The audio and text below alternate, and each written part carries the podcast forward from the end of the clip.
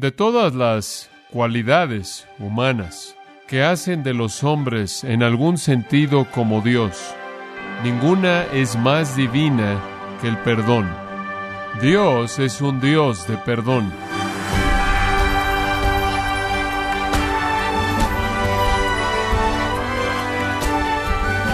Nos da mucho gusto que nos acompañe en este su programa Gracias a vosotros con el pastor John MacArthur. Si alguna vez ha leído las instrucciones de cualquier medicamento, habrá notado que vienen acompañados de mucha información técnica en lugar de información práctica. Del mismo modo, puede que usted tenga mucha información técnica sobre el perdón. Pero, estimado oyente, ¿conoce usted las aplicaciones prácticas acerca del perdón bíblico?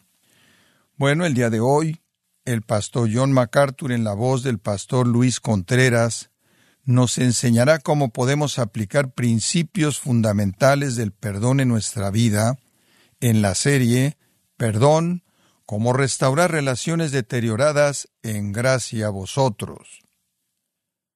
Ahora, la prioridad del perdón no es solo dada en las escrituras, en principio, no solo es dada en las escrituras en una parábola, sino que es dada en las escrituras en términos personales y está en el libro de Filemón. Leamos los primeros tres versículos. Pablo, prisionero de Jesucristo, y el hermano Timoteo, al amado Filemón, colaborador nuestro, y a la amada hermana Apia, y Arquipo, vuestro compañero de milicia, y a la iglesia que está en tu casa. Gracia y paz a vosotros, de Dios nuestro Padre y del Señor Jesucristo. Pablo se identifica a sí mismo como prisionero de Cristo Jesús. Él nunca se identifica a sí mismo de esa manera para comenzar en ninguna de sus otras epístolas. Normalmente él quería identificarse a sí mismo como un apóstol, como alguien que había sido llamado por Dios, como un siervo de Jesucristo, para establecer algo de autoridad sobre ellos, para enfatizar su llamado y enfatizar su autoridad. Por cierto, él inclusive hizo eso en sus cartas a Timoteo, aunque eran cartas personales que él estaba escribiendo a un individuo, e inclusive en su carta a Tito. En esas cartas, aunque eran cartas personales como esta, él todavía menciona su apostolado porque tenían que recibir su autoridad e implementarla en la vida de una iglesia que necesitaba corrección y dirección y necesitaba venir a través de ellos como una palabra con autoridad por parte de Pablo. No obstante, esta no necesita eso. Él no está estableciendo algún mensaje de autoridad sobre la iglesia, él está hablando de manera tierna, personal, cálida, compasiva, un amigo, y esta es una apelación a su corazón, una apelación a su compasión, a su amor, y entonces no hay necesidad de referirse a su posición apostólica o su llamado o autoridad. Él dice, yo soy prisionero de Cristo Jesús. Es una nota maravillosa porque es la manera en la que usted esperaría que Pablo reaccionara a los romanos. Los romanos pensaban que él era un prisionero de Roma. Ellos lo habían capturado, lo habían encarcelado, él estaba bajo su autoridad. Pero desde su punto de vista, él era un prisionero de Jesucristo. Él estaba en la cárcel porque Cristo lo colocó ahí, no porque Roma lo puso ahí. Y si en algún momento usted tiene duda acerca de eso, lo único que tiene que hacer es recordarse a sí mismo de algunas de las cosas que él dijo mientras que él estuvo en la prisión, específicamente esta al final de Filipenses. Saludad a todo santo en Cristo Jesús, todos los santos os saludan, especialmente los de la casa de César. El Señor lo tenía en la prisión y mientras que él estuvo ahí, él estaba evangelizando a la casa de César. En varias ocasiones en Efesios capítulo 4, versículo 1, capítulo 6, versículos 19 y 20, como también Colosenses capítulo 4, él se refiere a sí mismo como un prisionero. Pero fue debido a predicar a Cristo y fue por causa de Cristo y fue por la voluntad de Cristo que él fue un prisionero. Y él está diciéndole esto a Filemón y creo que esto es muy sabio porque él realmente está diciendo de manera algo sutil a Filemón, mira Filemón, si puedo hacer esto por Cristo, ¿puedes hacer tú por Él lo que yo te pido?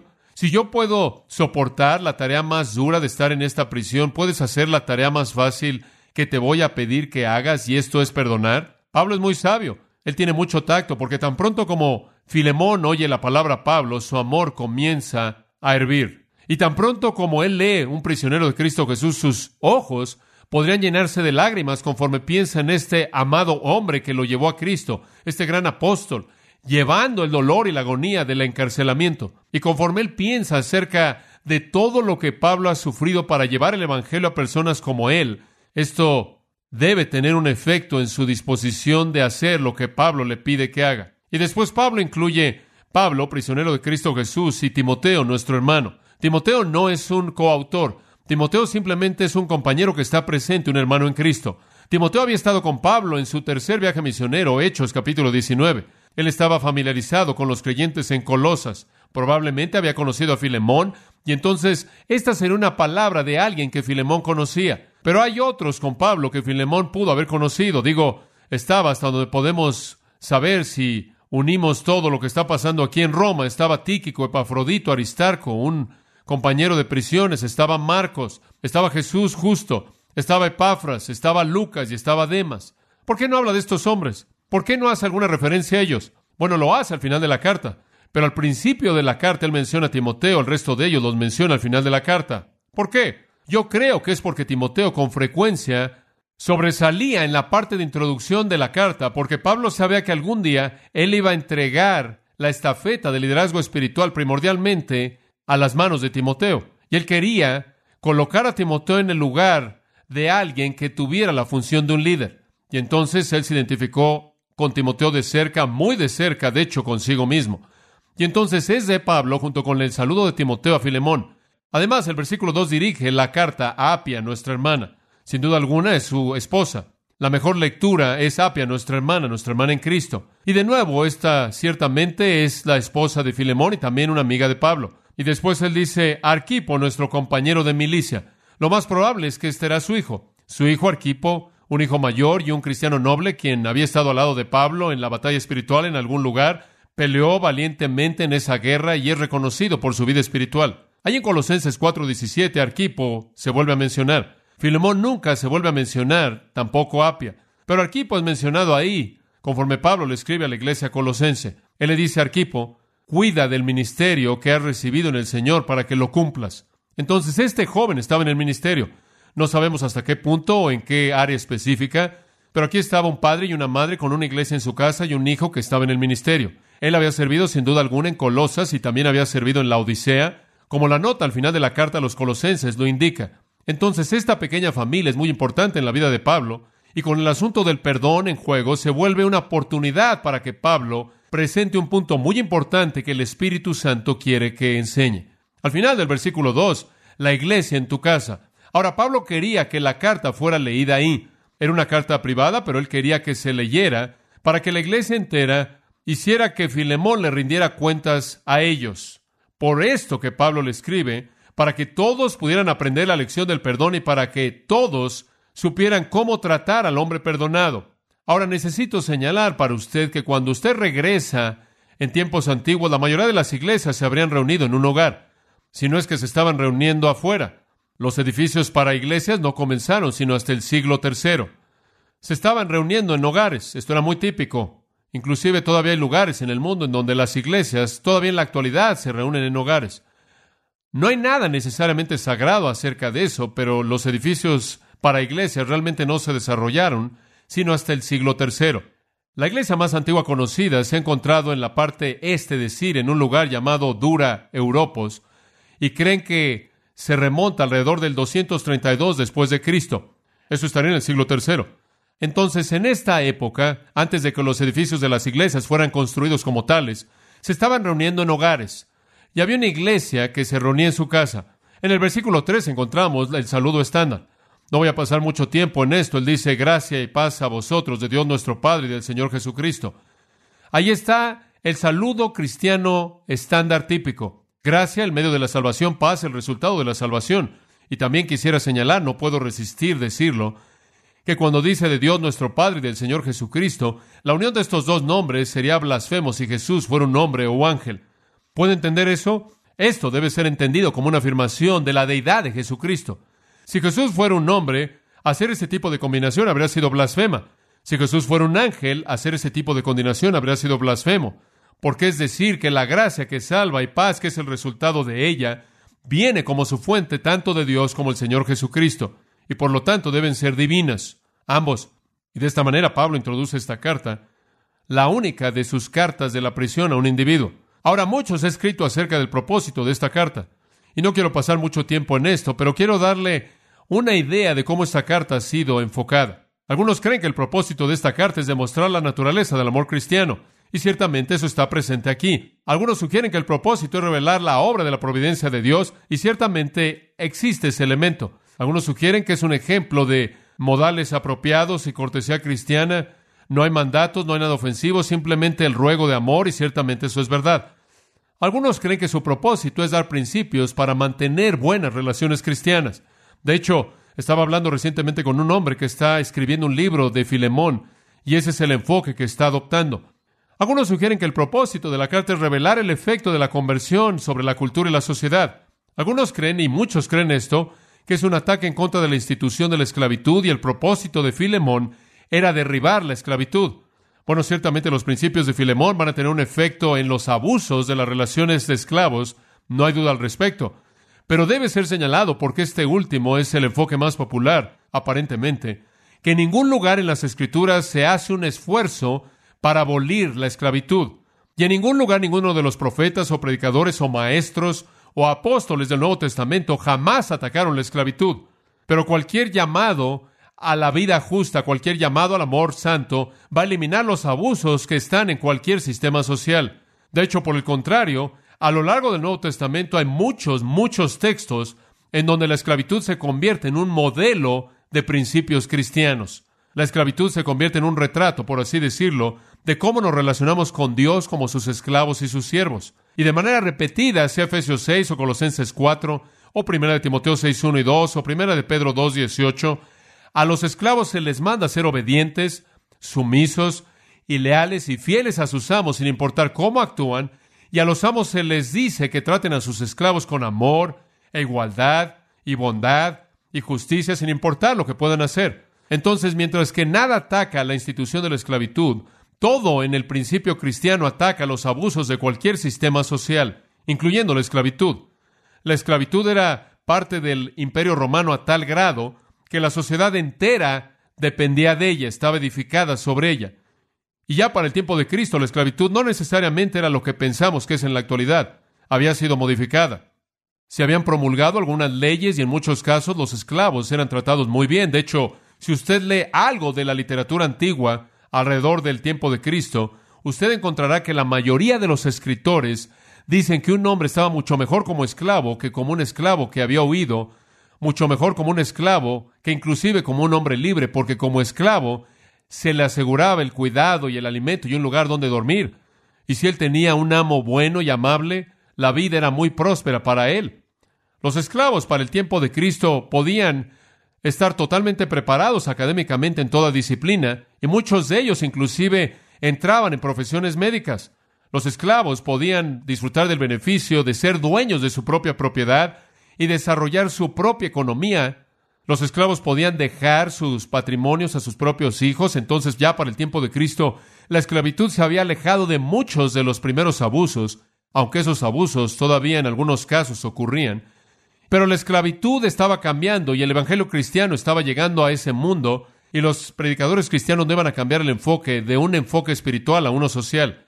Usted simplemente puede imaginarse que si Jesús y los apóstoles hubieran comenzado a atacar la esclavitud, lo que habría sucedido en el Imperio Romano.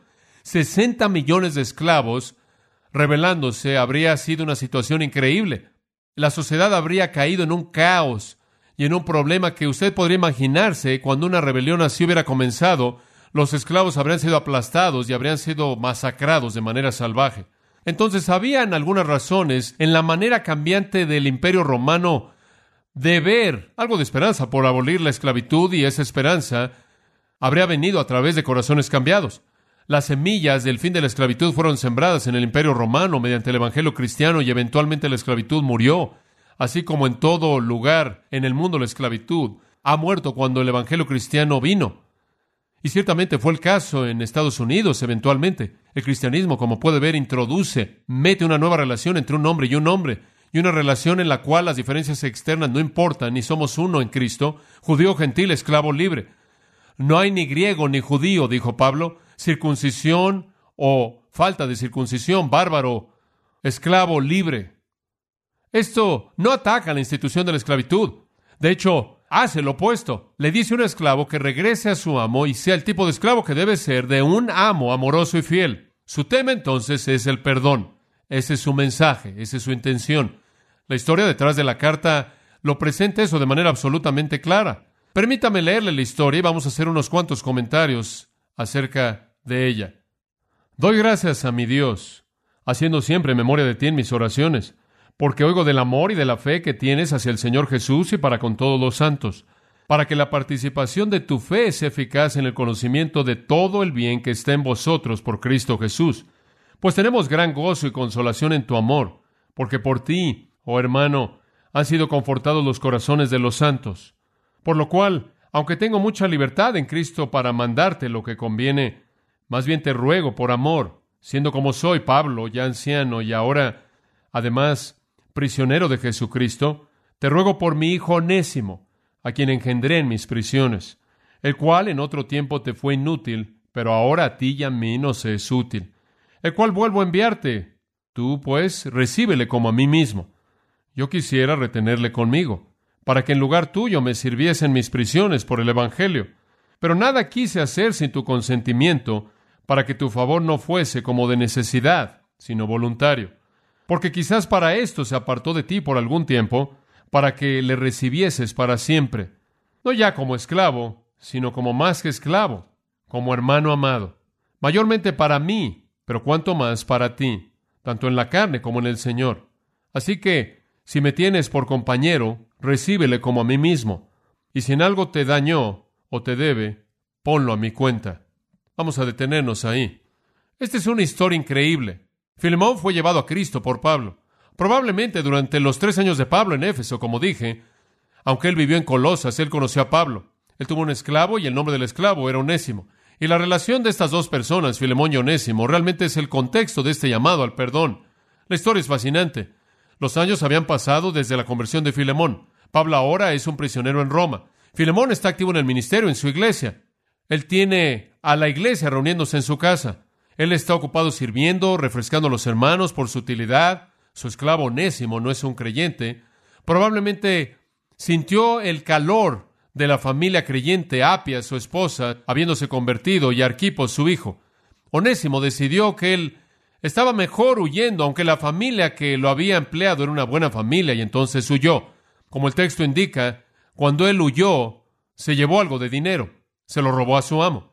Onésimo había cometido, a la luz de toda la ley romana, un crimen, un crimen serio, y se había ido y había intentado esconderse. Algunas veces cuando un esclavo huía y era atrapado, le colocaban una F, le quemaban una F en su cabeza, F para fugitivus, fugitivo. Algunos de ellos, sabemos en la historia, eran crucificados, algunos fueron torturados. El huir era una ofensa seria. Supongo que él habría huido a donde él habría podido ir. Él huyó a Roma porque esa era la ciudad más grande. Se estima que la población en ese entonces era de 870 mil personas y él pensó que se podía esconder en el mundo de Roma y tratar de sobrevivir. Hablamos de personas que viven en la calle en la actualidad. Hablamos de los que no tienen hogar. Él habría sido uno de ellos. Él habría estado viviendo ahí en la calle, durmiendo en los callejones de atrás, en los agujeros en el piso. Un estudio del tesoro sagrado de los romanos para los años 81 al 49 antes de Cristo incluyó impuestos por manomisión. La manomisión significa la liberación de esclavos. La esclavitud estaba cambiando tan rápido que la gente estaba liberando a sus esclavos. Cada vez que ellos liberaban a un esclavo, 5% del valor de ese esclavo tenía que ser pagado al gobierno. Al encontrar este estudio antiguo de los años 81 al 49 y al usar la cantidad de dinero que se registra en los registros, la conclusión es que en ese periodo de 30 años, 500 mil esclavos fueron liberados, simplemente en ese periodo de 30 años. Los registros de Augusto César muestran que cuando los amos morían, de manera típica los esclavos eran liberados al por mayor. Si un amo moría, todos sus esclavos eran liberados. Esto se volvió un problema tan serio que tiene 500 mil y todos están mudando a las ciudades y han sido liberados. Tiene a personas que están muriendo y liberando a todos sus esclavos y el número es tan grande que el gobierno tuvo que promulgar una ley. Y en el tiempo de César Augusto, la ley era que cuando un hombre moría, él no podía liberar más a cierto porcentaje de sus esclavos. Si él tenía cinco, él podía liberar a uno. Si tenía diez, podía liberar a dos. ¿Por qué? Porque habían muchas personas que no tenían empleo y que vivían en las calles en todos lados en el Imperio Romano. Aunque los esclavos habían adquirido la mayoría de sus derechos de los hombres libres, aunque podían ser preparados en todos los campos, aunque tenían mejores condiciones de vida que los hombres libres cuando se quedaban en el lugar en donde habían sido empleados por sus amos, tenían mejor alimento, mejor ropa, eran tratados mejor, eran parte de una familia, solían enseñar a los hijos, le proveían cuidado médico a los hijos, cuidaban de las finanzas, se les permitía casarse, se les permitía poseer propiedad, podían desarrollar su propia vida, se les permitía estar en toda religión. Aún así muchos de ellos corrían, huían, el sueño de la libertad, y terminaban en una situación peor. ¿Quién sabe en qué tipo de desastre estaba Onésimo? Y por la providencia impresionante de Dios, piensen esto, en una ciudad de alrededor de 870 mil personas o de casi un millón de personas, él se encontró con el apóstol Pablo. Ahora usted tiene que imaginarse que él tenía algunas necesidades personales, ¿verdad? Y quizás él sabía que Pablo estaba predicando ahí y él quería oír a este hombre predicar, aunque Pablo ha sido prisionero, él debió haber tenido algo de acceso. Un encarcelamiento así pudo haber adoptado diferentes formas, lo cual le dio a Pablo no solo acceso a sus amigos, lo cual se manifiesta en que tenían alguna relación con él, pero inclusive con los incrédulos. Pablo persuadió a Onésimo a convertirse en cristiano y se convirtió. Su vida fue transformada, y no solo eso, se convirtió en una ayuda para Pablo. Nos dice, como lo señalamos en el texto, que él se volvió un siervo muy alentador para Pablo en su confinamiento.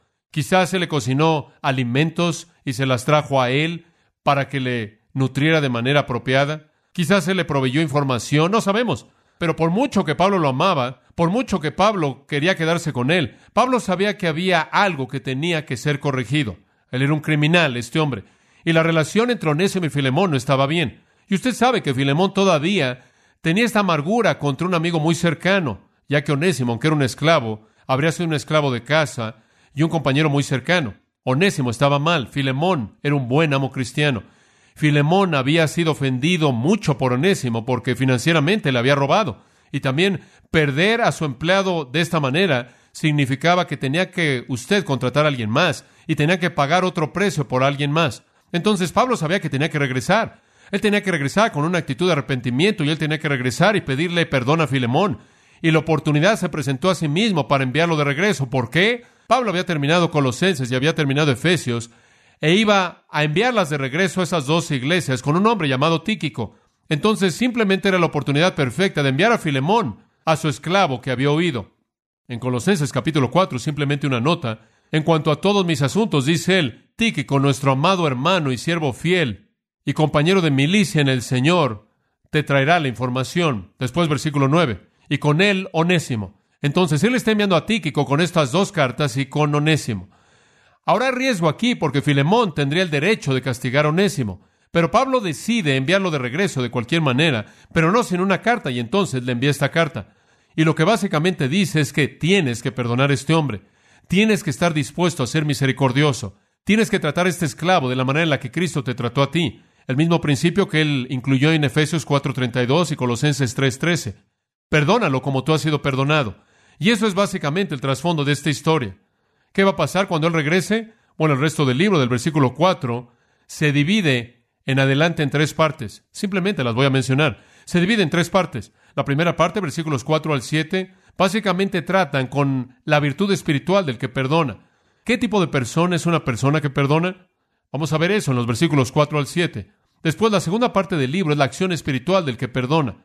Primero vemos la virtud de un perdonador y después vemos la acción de un perdonador. Versículos 8 al 18 y después de los versículos 19 al 25 está la motivación espiritual del que perdona.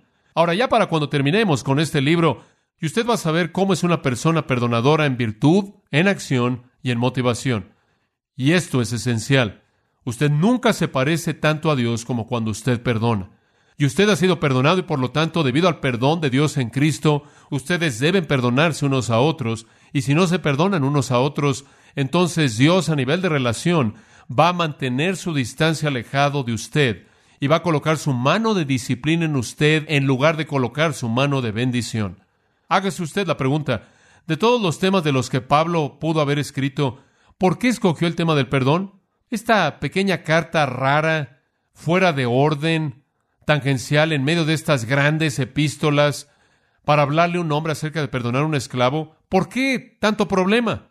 De nuevo lo vuelvo a decir porque nunca un creyente se parece tanto a Dios, tanto a Cristo, como cuando él o ella perdona, porque esa es la naturaleza de Dios y la naturaleza de Cristo, la cual es aplicada de la manera más maravillosa a nosotros en la salvación. Leemos a lo largo del Nuevo Testamento, ¿no es cierto? Sean como Cristo, sean como Cristo, anden como Él anduvo, recuerden a Jesucristo, sean imitadores de mí así como yo de Cristo. Y haya pues en vosotros este sentir, esta manera de pensar que hubo también en Cristo. Bueno, ¿qué significa eso? Todos debemos ser como Cristo. ¿Qué significa ser como Cristo? Bueno, claro que significa ser que perdonador, porque así es como lo conocemos, el que nos perdonó todos nuestros pecados. La naturaleza del perdón de Dios es vista en la parábola del Hijo Pródigo. Perdón dispuesto, generoso, amoroso. Y la severidad de la disciplina para uno que no perdona es vista en la parábola del rey y el siervo. Este es un tema central en todas las escrituras.